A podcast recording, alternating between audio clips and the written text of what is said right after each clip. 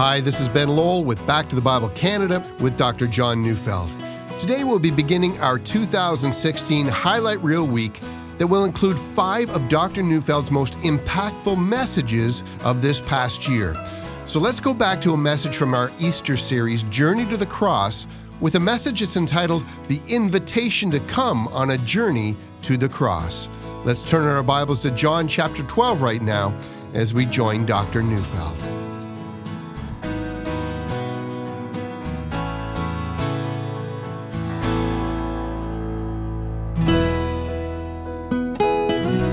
I'm going to invite you to come with me on a journey.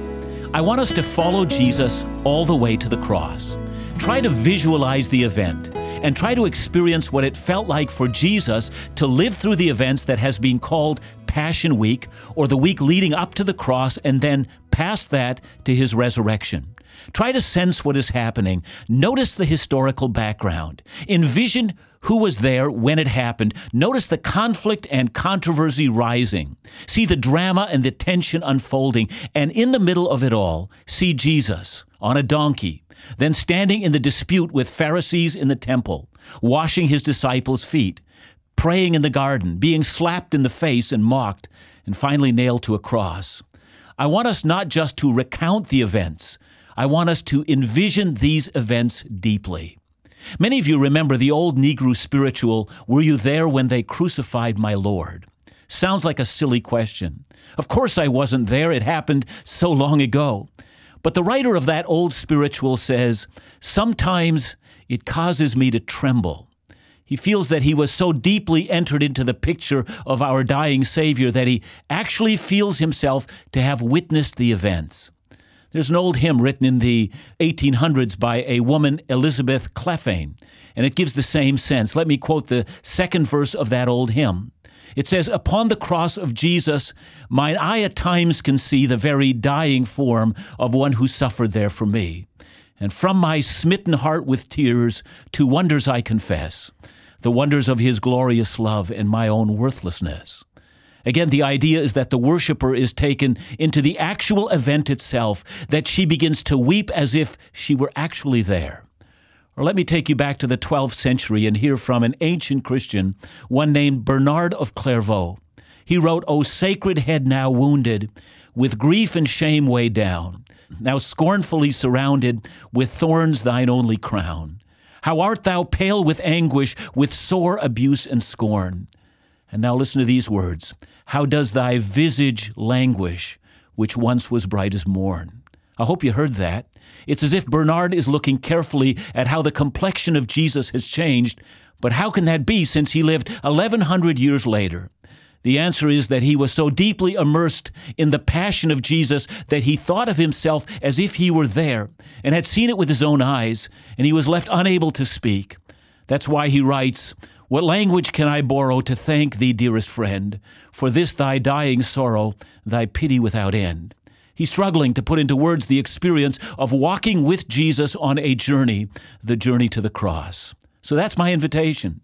Come with me on a journey. I'm going to organize the material from all four Gospels, put them in chronological order as best I can, and invite you to watch Jesus for one week of his life.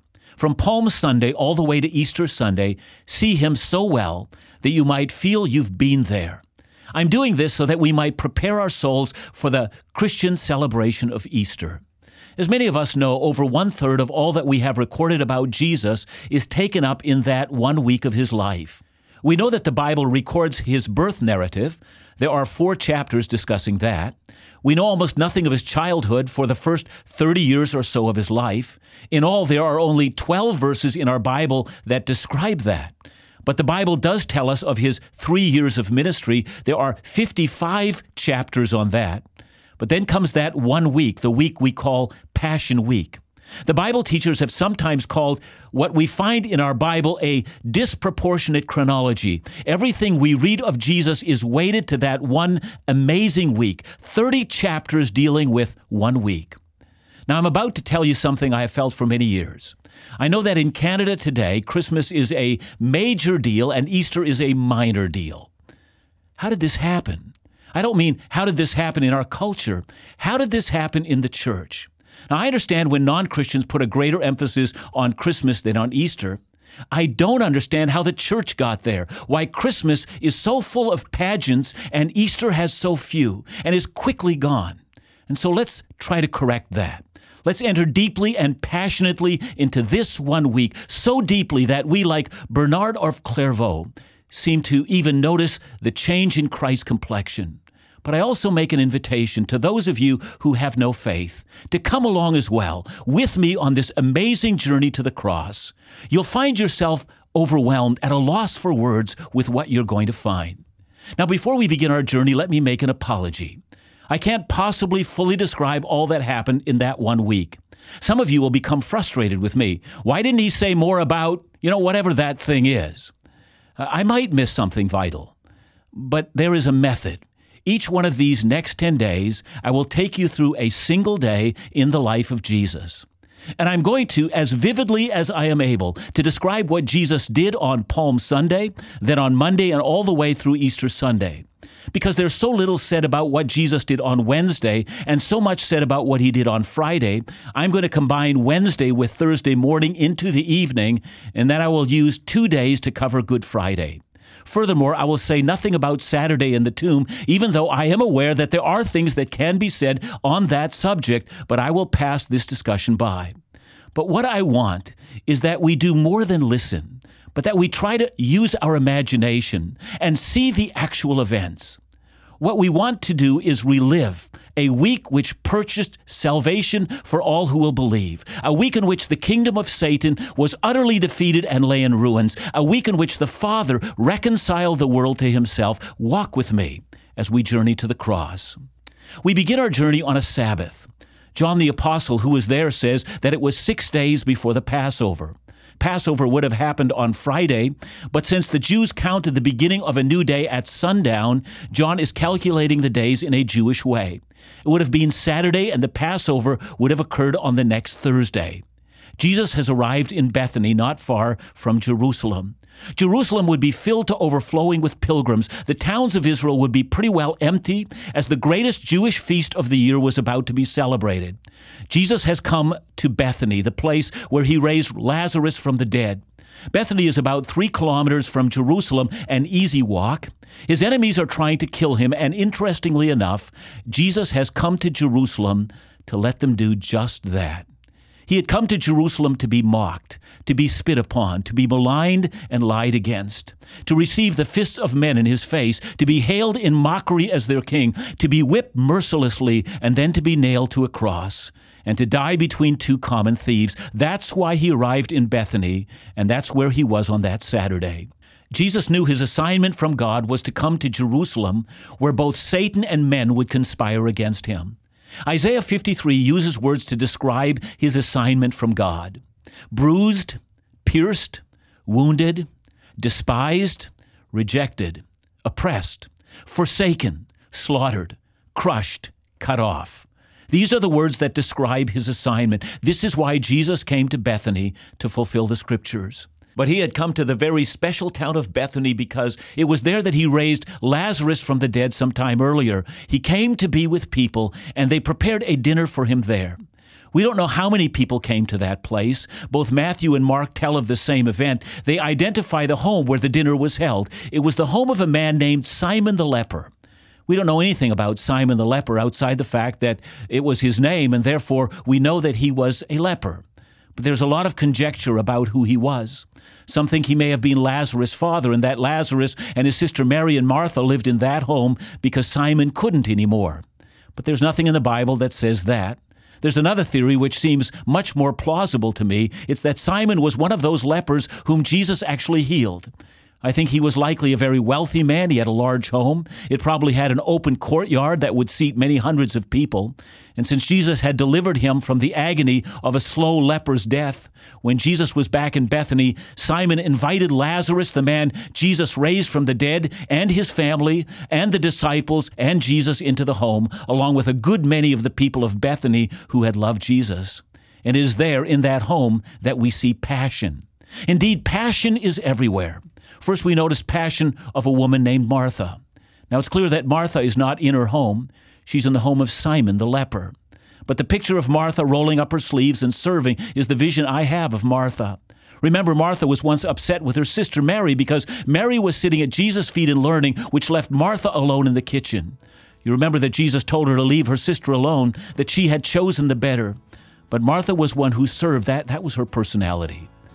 The second thing I remember about Martha is when her brother Lazarus was dead, she heard that Jesus was coming. Mary remained in the house weeping, but Martha was on her feet and met Jesus on the road, even saying to him, I believe that God will give you anything that you ask. And when we come back, I want us to see how the passion around Jesus exposed the heart attitudes of Martha and Mary and the disciples. And what we see, I promise, will surprise us.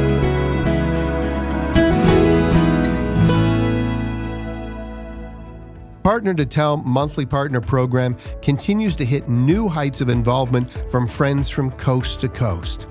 There is not a single province who isn't represented by a committed partner in ministry. The regular gifts of monthly partners have become a stabilizing and foundational force for the ministry of Back to the Bible Canada. The impact extends to every aspect of ministry, breaking down barriers, financial or otherwise, for making Bible teaching resources available to anyone seeking to know the truth of the gospel and desiring to grow deeper in their relationship to the Lord. So, if you're a monthly partner and you wonder what impact you're making, let me assure you that you're an integral part of all that is done to lead people closer in their walk with Jesus every day. To find out more about becoming a partner to Tell Monthly Partner and join this incredible group of ministry friends, call us at 1 800 663 2425 or sign up online at backtothebible.ca.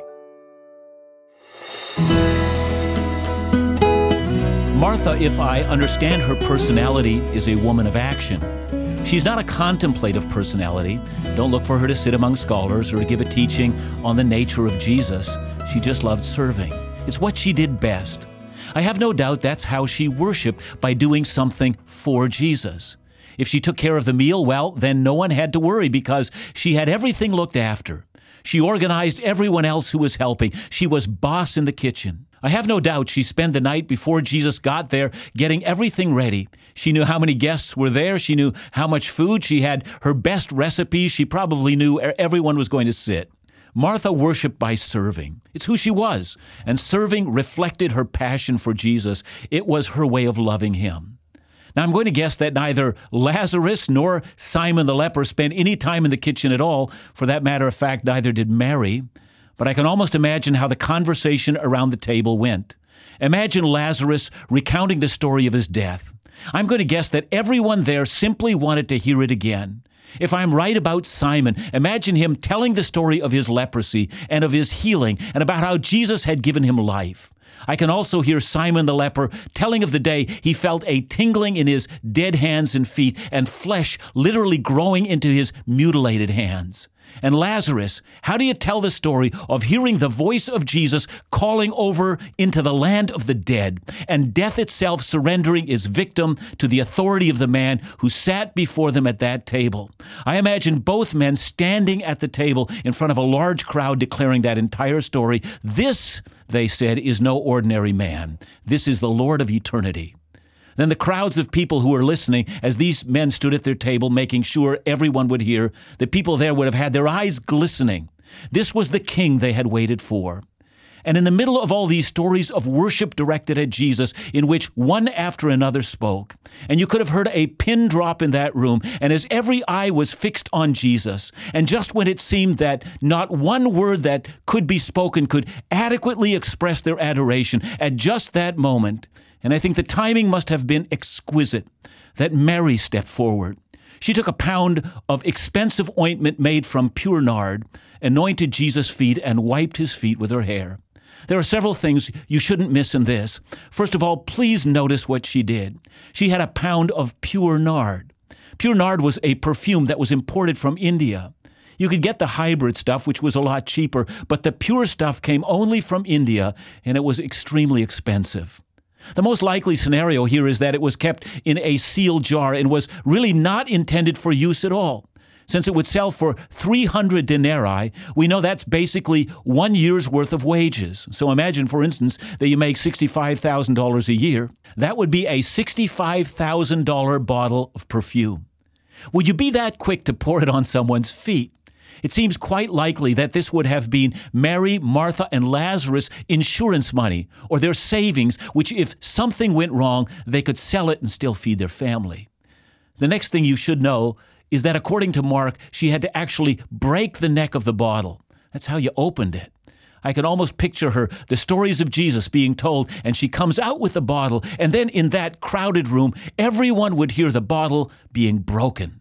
People gasped. Ah! Now, and this is so vital, please understand what she did next. According to both Matthew and Mark, she poured the perfume on his head, but John says she poured it onto his feet. But listen, there's a pound of the stuff. In the book of Mark, Jesus is explaining what she did, and he says, She has done what she could. She has anointed my body beforehand for my burial. In other words, with a full pound of perfume, she begins by pouring it onto his head, and she keeps on pouring. It's running down his head and down his beard and on his shoulders and down his gown and all over his body, and she finishes off pouring it onto his feet. Dr. Donald Carson believes that the perfume so covered his whole body, it would have left Jesus smelling this way for the entire Passion Week. Indeed, Carson believes that this was the last lovely odor on the body of Christ when he went to the cross. It was his constant reminder that, that he was loved and adored and worshiped. But she's not done. She loosens her hair, something a, a Jewish woman would never have done in public. Some Bible teachers express shock over this because they say that it has a sexual component tied to this, but I think they miss the point. Long before this event, there was another woman. You'll probably remember her, and this one was a prostitute. Luke talks about her in the seventh chapter of Luke. He says, one of the Pharisees asked him to eat with him, and he went into the Pharisee's house and took his place at the table. And behold, a woman of the city who was a sinner, when she learned that he was reclining at table in the Pharisee's house, brought an alabaster flask of ointment, and standing behind him at his feet, weeping, she began to wet his feet with tears and wiped them with her hair of her head, and kissed his feet and anointed them with ointment. Now, please see all the parallels here. When Mary does this, not with ointment or tears, but with enormously expensive perfume, she is in effect identifying with that sinful woman. She pours onto Jesus the best she has and says, I'm not worthy to be a mere slave washing your feet, but I am moved that I am given this moment to show how I adore you. John Stott said the following about worship We are most truly human when we are on our knees before our Creator. But now, in that exquisite moment when the crowd is hushed and tears of emotion are rolling down faces with reddened eyes, John tells of something menacing that has crept into the room. Judas stands to his feet and roars with anger. Why wasn't this ointment sold and given to the poor? This is a waste. Now, John must interject at this moment because there's something we must know. Judas wasn't concerned with a poor, he was a thief, and having charge of the collection would have stolen the amount for himself. Not only is there worship, but evil is fully engaged in this room. Did you know that Judas was not alone in his criticism? Matthew tells us that the disciples, all other 11, agreed with Judas. And Mark tells us that many of the other guests at the table did as well. Have you ever noticed how criticism and disapproval spread quickly? Can you see people nodding in agreement as Judas speaks words inspired by the Prince of Darkness? The holiness of the moment seems to leave the room. In its place is condemnation and blame. And where is Jesus in this? Do you see him?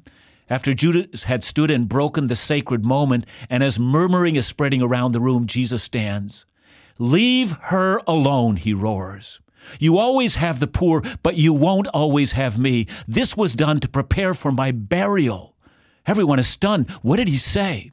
And then putting his hand on Mary's head, and she is weeping on her knees before him, he loudly proclaims, And truly I say to you, wherever this gospel is proclaimed in the whole world, what she has done will be told in memory of her. This act on this night will never, ever be forgotten as one of the greatest moments of worship in history.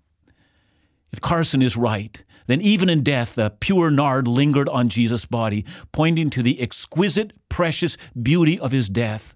Mary's role was prophetic. It pointed to the beauty of our Lord's passion, that he had come to Jerusalem to die. Now contrast that to Judas. His betrayal of Christ was also prophetic. He too played a vital role in the crucifixion of Jesus, for he opened the door to his sufferings. But what a contrasting role. One an enemy, the other a passionate lover of Jesus. Both fulfill the plan of the Father, but oh, how different is the outcome of those two lives. And Jesus, with eyes blazing, as he looks over a crowd that would so quickly go from adoring worship to biting criticism, knows that this is but the beginning of the week that would expose the hearts of everyone there and in which he would drain the bitter cup for our sins. Why do you want to be here this week? It's because you need to be here. You need to say with the old Negro spiritual, I was there when they crucified my Lord, and I trembled, for I saw my sin, and I saw his suffering, and I saw Christ's amazing love.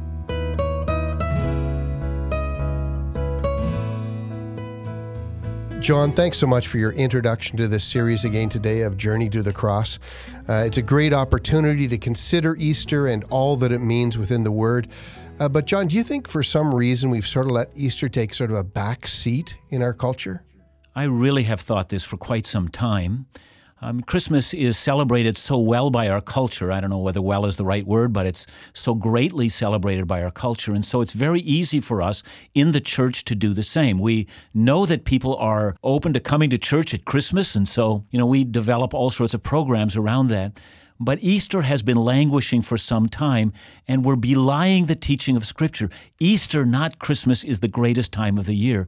I think we need to recapture Easter traditions. I know some families in their own home on Christmas Eve will always make sure families together and they read the Christmas story. Why not bring families all together, open the Word together, and recount the dealings of Jesus during Passion Week, even rehearse them in our own families? I think that would be helpful. What a great idea. What a great thought, and what a great challenge. Thanks so much again, John, and we look forward to hearing from you again tomorrow, right here on Back to the Bible Canada. You know what a vivid picture to see here the passion of Mary as she poured the perfume over Jesus in a beautiful display of worship. I hope this teaching has inspired you to better understand what Christ has done. He alone is worthy of our true worship. Join us tomorrow as we continue the 2016 Highlight Series with a message from Dr. Neufeld's Remembering the Reformation, right here on Back to the Bible Canada.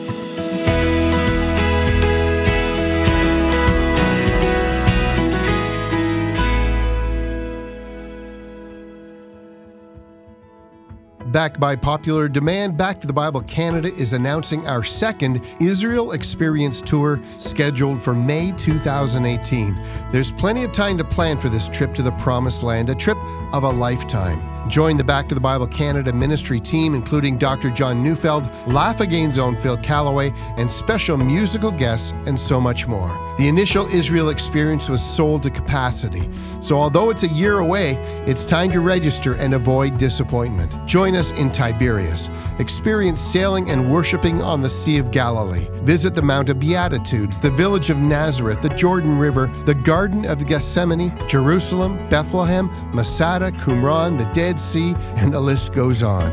And at each location be inspired by the teaching of Dr. John. Check out all the details today at backtothebible.ca or call us for more information at 1 800 663 2425.